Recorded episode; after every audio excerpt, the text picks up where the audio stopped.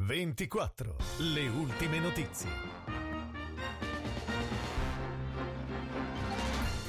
Buona giornata dalla redazione di Novara 24. In studio Nadia Carminati, queste le notizie principali. Le regioni del bacino padano, Emilia Romagna, Lombardia, Piemonte e Veneto chiedono il rinvio fino al termine dell'emergenza Covid dello stop ai veicoli Euro 4 diesel previsto per il prossimo 11 gennaio.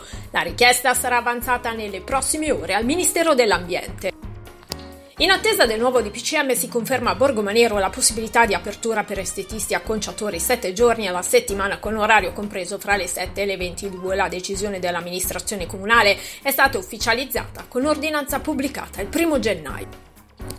Lavori di manutenzione straordinaria sulla carreggiata stradale al ponte sul Ticino di Gagliate per circa quattro mesi a partire dall'11 gennaio. Lo ha comunicato sui social il sindaco di Gagliate, Claudiano Di Caprio. Si renderà necessario istituire un senso unico alternato H24 dal lunedì al venerdì. Sit-in davanti al municipio di Novara nel tardo pomeriggio di ieri per chiedere la scarcerazione del giovane egiziano Patrick Zaki. L'iniziativa di inoltre alternativa progressista promossa dal gruppo 046 di Amnesty International e dall'amministrazione comunale ha visto la presenza di attivisti di Amnesty, del vice sindaco Franco Caresse e di alcuni consiglieri. Gli Stati Uniti graziano il vino made in Piemonte dai dazi aggiuntivi che saranno in vigore dal 12 gennaio, quanto commenta positivamente col diretti Piemonte rispetto all'annuncio degli Stati Uniti dell'applicazione di tariffe aggiuntive all'importazione di alcuni prodotti. Nella guerra dei dazi c'era già finito il gorgonzola made in Piemonte.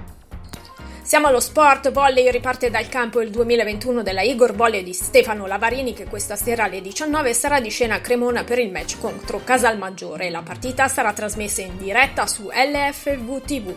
Il mese di fuoco per le azzurre proseguirà domenica a Cuneo e proseguirà sabato 16 gennaio a Brescia.